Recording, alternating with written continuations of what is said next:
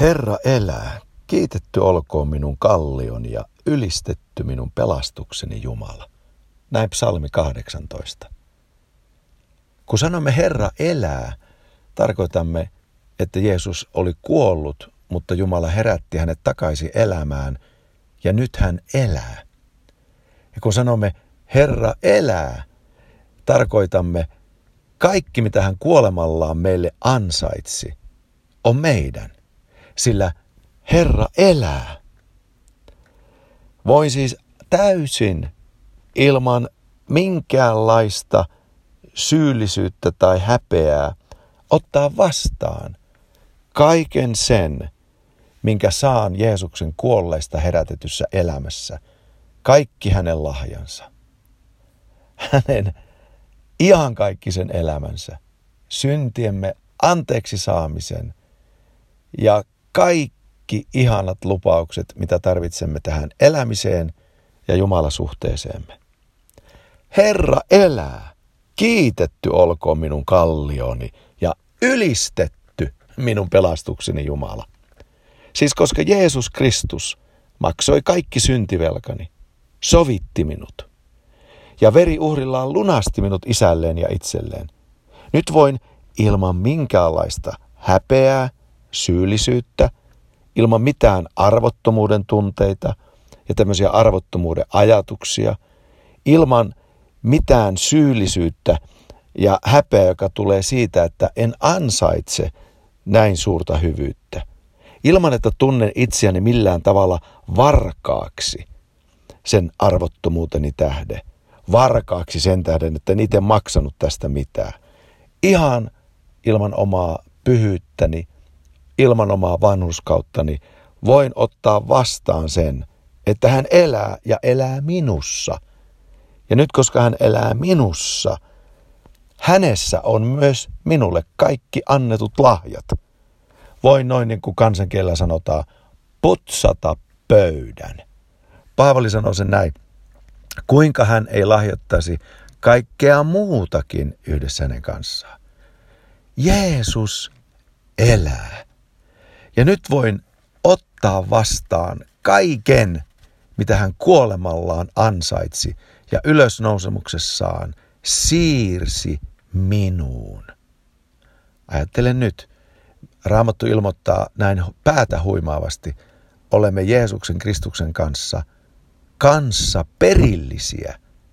Siis yhdessä Jeesuksen kanssa hänen rintaperillisiään, kanssa perillisiään, perimässä sen saman, minkä Jeesus, lyhyesti sanottuna, koko maailma.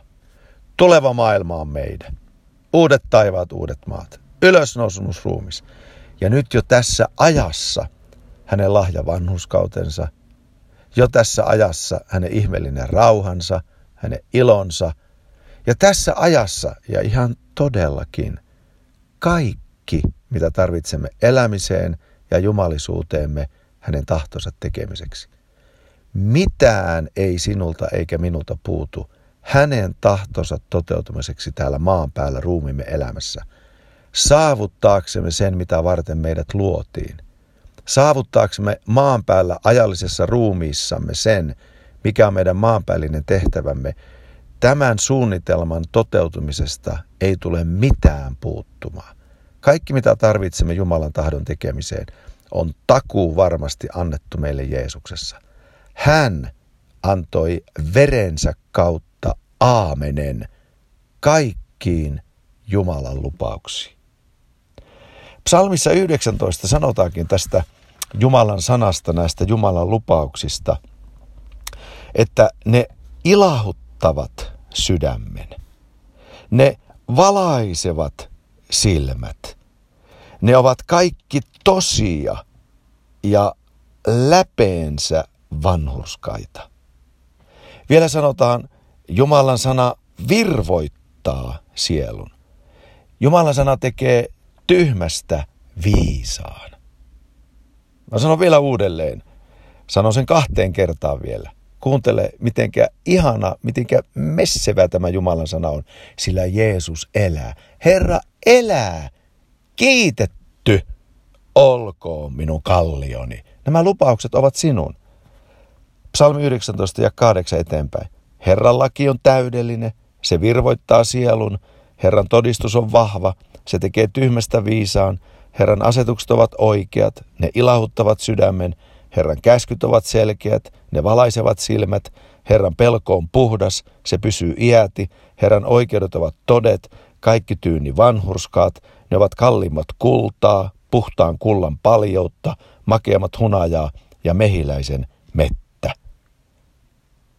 Eli Jumalan sana virvoittaa sielun, tekee tyhmästä viisaan, eli ne virvoittaa, ne viisastuttaa, ne ilahduttavat, ne valaisevat silmät, ne ovat kaikki tosia ja ne ovat arvokkaampia kuin puhdas kulta ja maistuvat makeammalta kuin hunaja. Halleluja.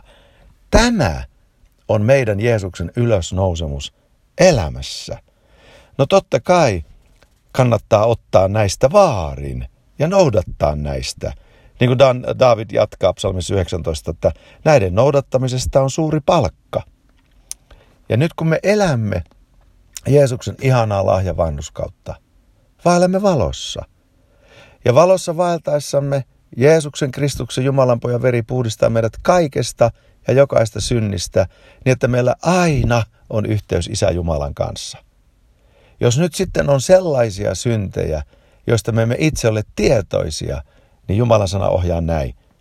Erhetykset kuka ymmärtää? Anna anteeksi minun salaiset syntini.